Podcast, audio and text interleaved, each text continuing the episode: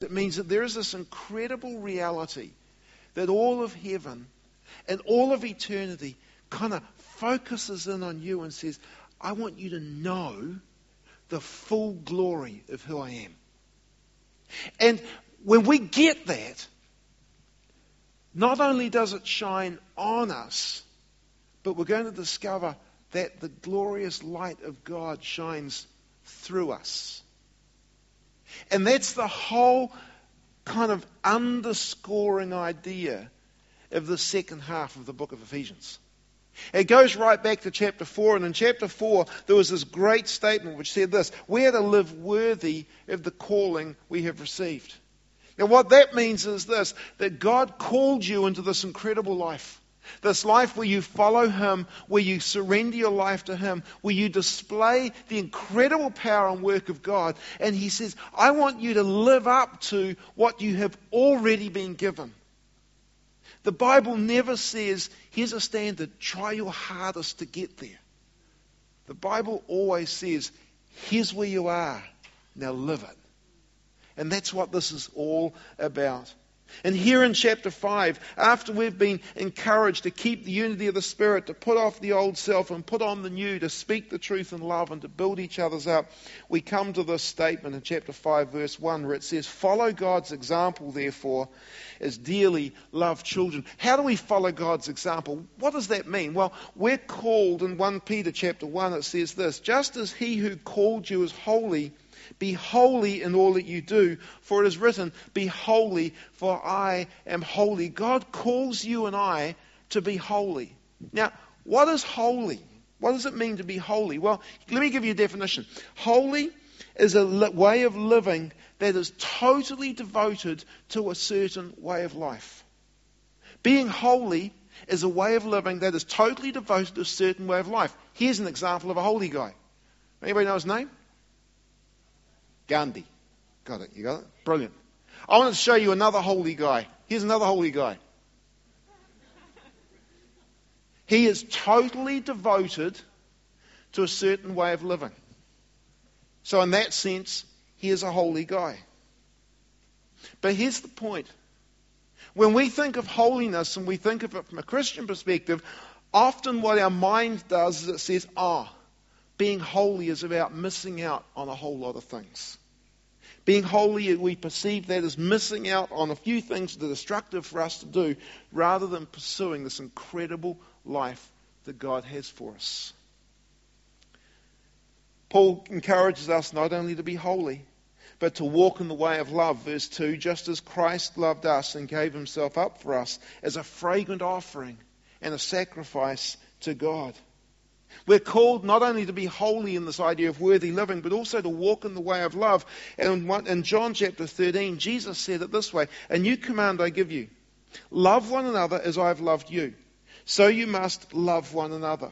By this, everyone will know that you are my disciples if you love one another. We're to be holy and we're to love one another. And Christ loved us as an example and as a practical reality. And he gave himself for us as an act of worship. That act of, of love is to live for others. This is holy living. And this holy living, this loving living, is expressed in the way we conduct ourselves sexually.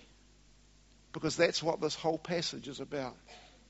We're going to deal from verses 3 through to 14 about how to live worthy sexually. Now, let me tell you right from the outset sex is good. It finds its true expression in a committed, trusting, loving, physical, emotional, and spiritual marriage between a husband and a wife. Biblically, that is the only environment where sexual intimacy is rightly expressed. But what does that mean for you? What does that mean for me? Let's go through this section. Verse 3, Ephesians chapter 5. But among you, there must not be even a hint of sexual immorality or of any kind of impurity or of greed, because these are improper for God's holy people. If we're going to live worthy, we're going to live holy. And Paul says in that there's not even to be a hint. That means this don't discuss it, don't watch it, don't ponder it, don't fantasize over it. It doesn't deserve or demand any of our time. What doesn't? Sexual immorality. Well, that's any kind of illegitimate sexual intercourse. Impurity, which is anything that crosses a moral boundary, which spins you out into a loss of control, to have desires that are out of control. And then the word greed is in there. It says, don't have a hint of sexual immorality, of impurity, or of greed. And the word greed in this sense is actually linked to this idea of purity. And it's greed is the idea of to have more. If I'm greedy, I want more. But specifically in here, it's saying, I want more. In fact, I have an uncontrollable appetite which I'm going to use other people's bodies to fulfill my desires. Greed. I have in my backyard a, a pool. And I have a little collection of these little sticks, pieces of cardboard. These are very scary pieces of cardboard. You see, what happens is in a pool, particularly over winter time, you, you can ignore it. And, yeah, that's all fine. You, you get to the end of summer and you've dived into the crystal clear, cool waters of the swimming pool. And then you leave it over winter. And what happens is it slowly goes a little opaque. And then it gets a little green. And it gets a lot green. And then, then other sort of leaves and stuff get in there. And you get to about this time of year. And what you need to do is you need to get one of these little sticks and you, you put it in the water. And when you put it in the water, you probably can't see it too well, but there are four indicators that are on there. And what you then do is you get your little tester pack here. And for those of you who are in the kind of chemistry line, you realize that this is going to tell you what your bromide, your chlorine, your pH, and your alkalinity levels are like. And what you then do is you take it to the pool company, and they smile when you walk in the door holding one of these sticks because they know that they're going to get lots of money out of you. Because you have to buy additives to get your pool level balanced. You know, what we're talking about here tonight is a little bit like that stick. You see, you and I, the pool of our life when it comes to our sexuality, is something that if we don't pay attention to it, can get a little cloudy, can get a little dirty, can get a little out of balance. And it's good to come tonight and open the Word of God and to allow the Word of God to dip into the pool of our life and to pull it out and to realize where am I at? Where am I at in terms of my, my immorality, my impurity, my greed? Because the test is to say, Am I living holy? Am I living holy? When someone is a slave to their own sexual appetite, they will display these qualities. By choosing to live for ourselves, we begin to feed a ravenous, greedy, ever hungry desire to always want more for ourselves, even at the cost of others. And you know, here's the thing so many people settle for way less than second best by approaching sexuality as something to fulfill their own needs. Be it in reality or through word or through picture, you can destroy what is wonderful, what is good, what is pure, for now or for the future, by focusing on yourself. John uh, Sartelli, in an article called What is Holy Life, put it this way, and it was so good, I just thought I'd read it to you. He says this The unholy life approaches all of these things with me, myself, and I at the center. Jesus was saying that God belongs at the center of whatever we're doing.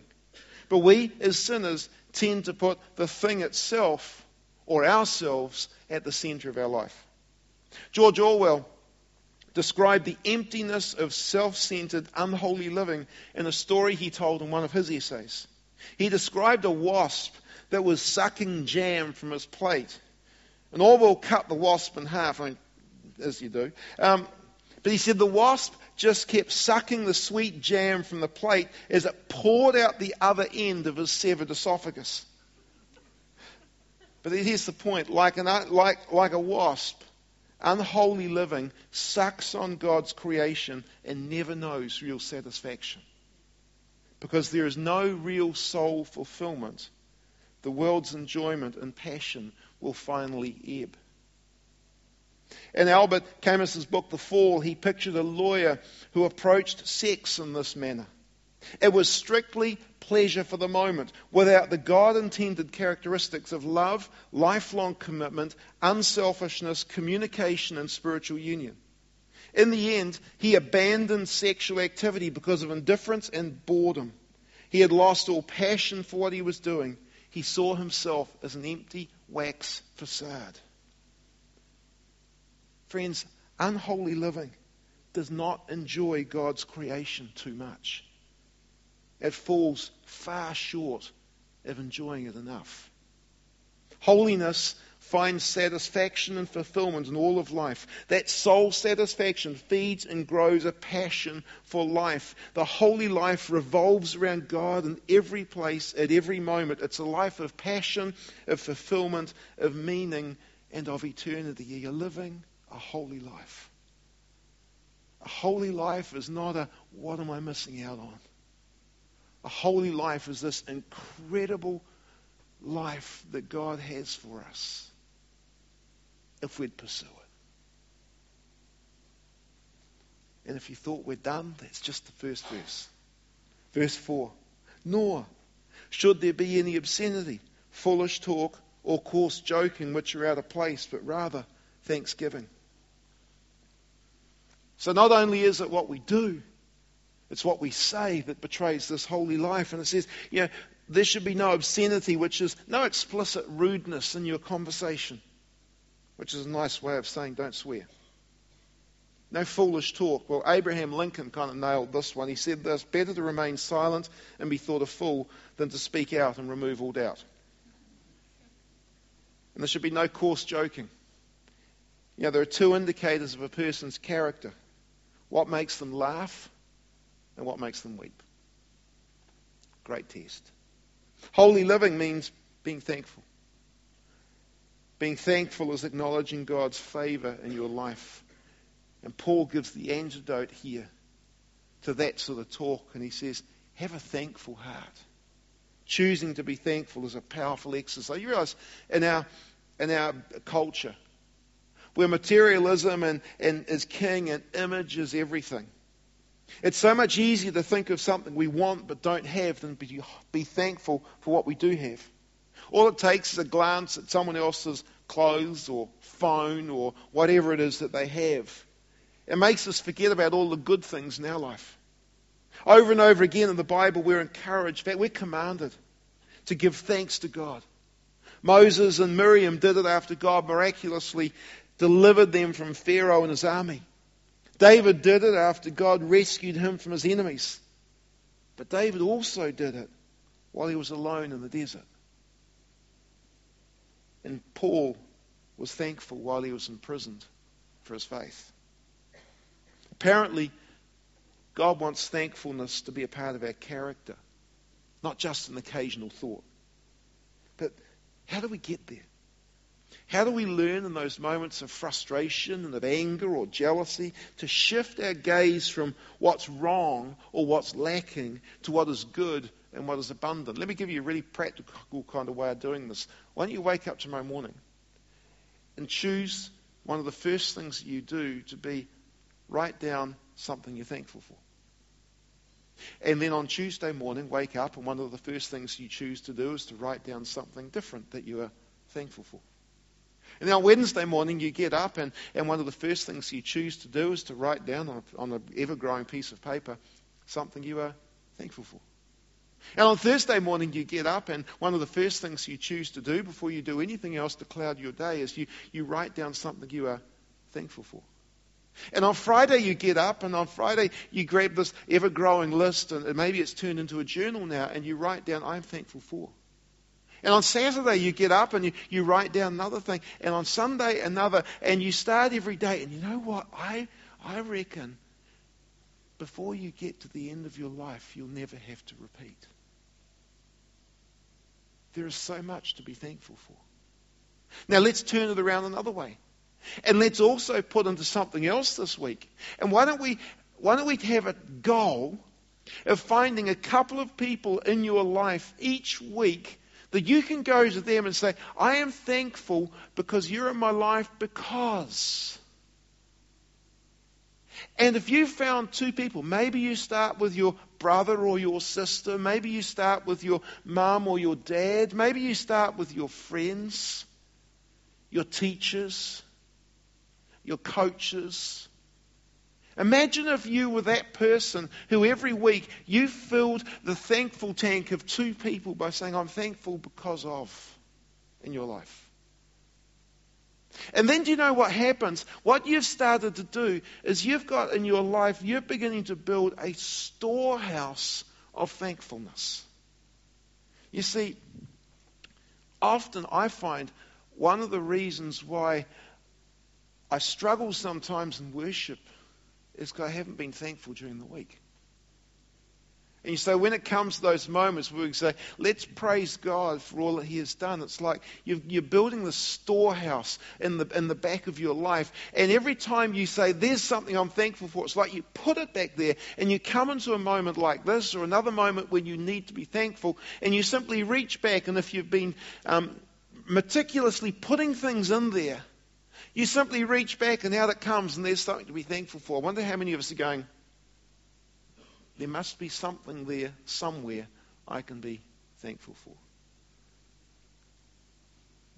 And Paul says, be thankful. Holy living comes when we replace what is improper and out of place with holiness and with thankfulness. And the next time you start with an impure or a greedy thought, replace that thought with a thankful one. You see, there's more to having our thankful storehouse than just simply then bringing it out in a time of worship. It's so powerful next time that thought comes across your mind or that action pops into your mind that you want to do. Grab some thankfulness. Actually, I'm going to choose to be thankful in that moment instead. Why does it matter? Why should we live holy? Why should we live thankful? Look at verse 5. For this you can be sure no immoral, impure, or greedy person, such a person as an idolater, has any inheritance in the kingdom of Christ and of God. One who surrenders to sexual immorality indicates ultimately that they're not surrendered to God. An idolater is someone who chooses to worship anything other than God.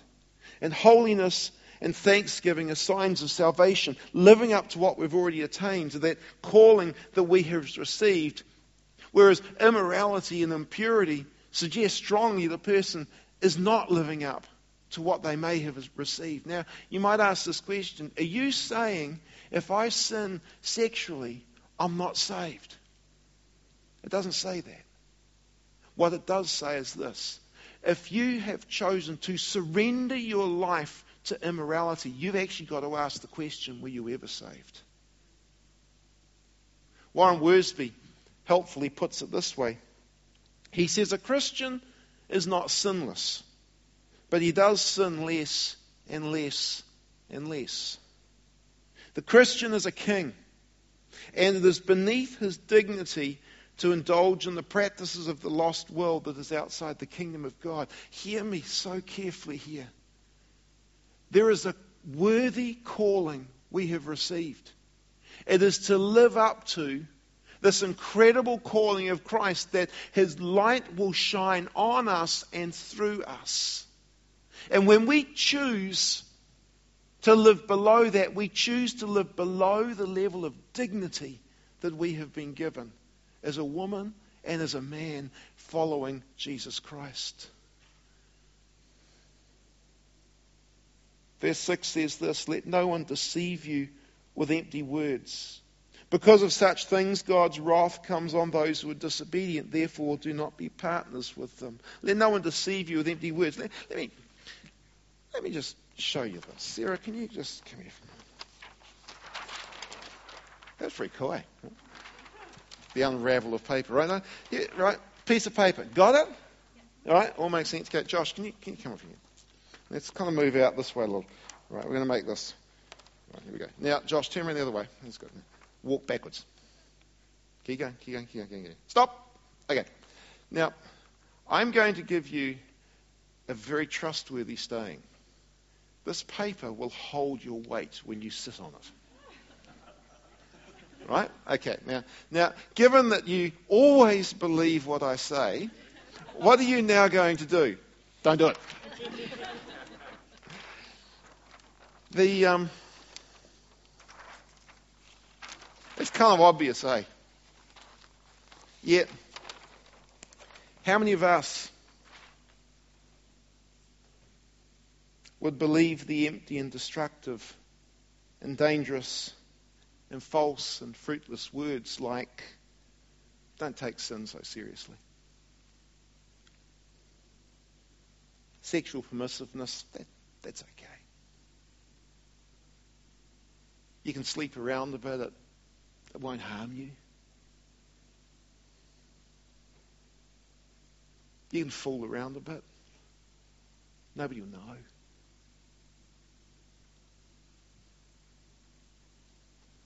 It's as secure and solid as trying to sit on a piece of paper. That's what, that's what Paul's saying here. He says, There's nothing that you can base your life on in a statement like that. He goes on, he says, but God's wrath comes on those who are disobedient. So, so don't be partners with them. Now, that doesn't mean that we should kind of not, not associate with people who live the way we do. That means don't join your spirit with them. It means live a holy life. Think of Richie McCaw just for a moment in this. Go back to the rugby analogy. Here's a guy who's saying, I know the goal. The goal is to be the best rugby player I can be. I know what that's going to take. I know what that's going to cost. I know what I'm going to have to leave out. I know what I'm going to have to do. I know what I need to eat. I know how I need to exercise. I know how to do all these things because I've got the goal. You see, it's the same with us in our Christian life. If we're to live worthy of the calling we've received, it is such an incredible calling. To live this life where Christ shines on us and through us that we display his glory, where we get to experience full life where we get to experience the kind of life that the creator of the universe wants to pour into us. It's almost insulting to think that we would do something beneath our dignity. And yet sometimes we believe it and we sit on paper.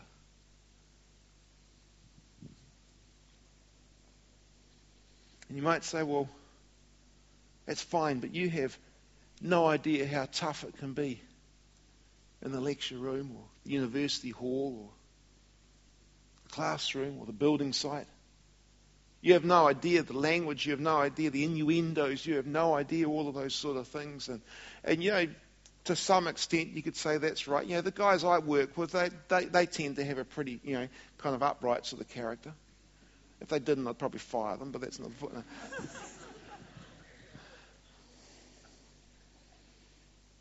You know, I never said it was simple.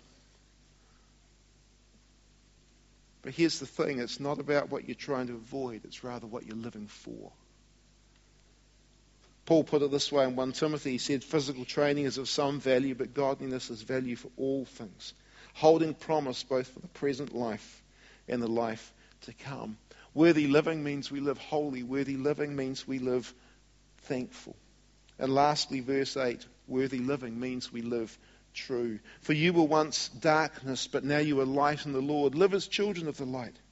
For the fruit of the light consists in all goodness, righteousness, and truth. And find out what pleases the Lord. You know, there is this beautiful statement find out what pleases the Lord. We're to live this life where everything kind of comes to a head when we realize that our life displays goodness and righteousness and truth. And there's freedom and truth. We live truth. In other words, it's saying, let's live free. But how do we find out what pleases the Lord? Well, Sarah and I got married 27 years ago. Wow. Amazing. I married the most, and I'll say this very objectively, I married the most drop dead gorgeous woman on the face of planet Earth. She still is. But here's the thing when we got married, we, we kind of like didn't know how each other ticked. and, and I would say things that would upset her. And I would do things that would upset her, and I would not do things, and that would upset her. And, and it was like, yeah, there was just this kind of keeping on missing it. And like Sarah spent the first three years of our married life, you know, upset and frustrated. I won't even begin to tell you what I felt. But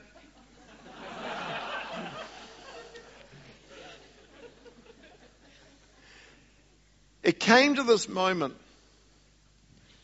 where a wise person in the book that I was reading, probably out of desperation, said, There is a really, really important question you need to ask. And so we started asking this question. Here was the question What can I do so that you feel loved?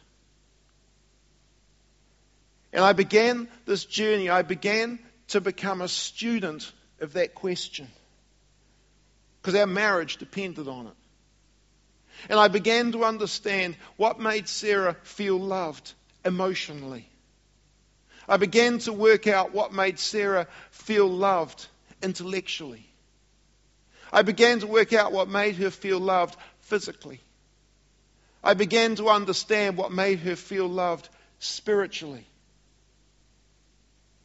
And as you become a student of that question, it's amazing how your marriage becomes enriched. And here, in the same way, God is saying to you, Ask me, what do you have to do to please Him? It's the same question. But you know, it's not a. It's not a, one of those tantalizing questions where the answer is always just over the horizon. He gives us the answer right here. He said, if you want to know what pleases me, it's three things. Live worthy, live holy, live thankful, live true. By living as children of the light, we exhibit the fruit of the light, and we therefore expose the fruitless deeds of darkness. Verse 11 have nothing to do with these fruitless deeds of darkness, rather, expose them. Now, before you start getting excited and thinking, cool, as Christians, we can go on this witch hunt, we can scan and try and find where are the fruitless deeds of darkness in other people, and when you find them, you go, gotcha. What it means is this. As you live based on truth, you begin to find in your own life that those fruitless deeds are exposed. And you have those wonderful moments where you look in the mirror and you go, oh my goodness, I can't believe I'm doing that. I can't believe I'm thinking that. And in that moment, what is happening is the Spirit of God is taking the truth of God and a framework of holy living and thankful living. And He's going, you know what, Nick Field? You're not as crash hot as you maybe thought you were. And a fruitless deed of darkness is exposed. And then I have a choice. I can either hold it and say, sorry, God, I like this one or I can let it go. When we live for what is true, we put into sharp focus what is not of God in our life. The comparison is obvious. And the light of the gospel will shine through our lives as we live holy, thankful, truth filled lives of freedom. And Paul finishes this section. He says, This is why it is said, Wake up, sleeper rise from the dead, and Christ will shine on you. Yeah, it's highly likely that those words were a song that they used to sing back in the day. And Paul is grabbing from a song that was sung, and somebody must have written it. And he's saying, right here in this moment, wake up, sleeper. I wonder if some of us have fallen asleep in this area. I wonder if we've, we've so settled for less than second best in our life. That it's as though the, the, the, kind of the pool of our life has become dirty and cloudy, and we're just thinking, I actually don't want to even test it. I know it's there, but I'm okay with that. And we've, we've surrendered ourselves to a life of compromise. We've surrendered ourselves to a life of unholiness. We've surrendered ourselves to a life of unthankfulness. There's nothing in our storehouse. There's nothing that we can give. Whenever we come to a passage like this, we just skim over it because we don't want to dip into it because we're scared of what we'll find. Paul says, Wake up. Wake up. There's a clarity of life that is a decision away for you. There is a clarity and a joy and a power that is yours in abundance because He wants to pour it into you. Wake up. Rise from the dead. Maybe you've never given your life to Christ. If you haven't, the Bible calls you dead. You might say, untrue. My pulse is going. I might be asleep through your talking, but I know I'm alive. The Bible calls you dead. You're dead in your sin. You're dead in your the fact that you've never surrendered your life to Christ. Biblically, theologically, the Bible says, you know what that means? You're dead. And what that means is when you get to your final breath and you go beyond, you are dead for eternity. That's in a place called hell. And it is inconceivable to us here at the Street City Church that you would walk out of here without hearing the message of hope that you are one decision away from life. That decision to follow Jesus Christ as your Lord and Savior, to live this incredible life, this worthy life, this holy life, this thankful life, this true life. Every other one is a facade, every other one is a lie. This is true life. So we either wake up or we rise up and Christ shines on us with all of his glory and shines through us for his glory. Would you stand with me?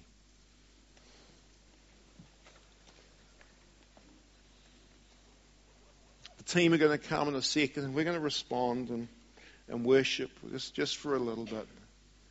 And then Sarah will bring, bring us to a close. But just in this moment, take a moment of silence, just you and Jesus. What's the Spirit been saying?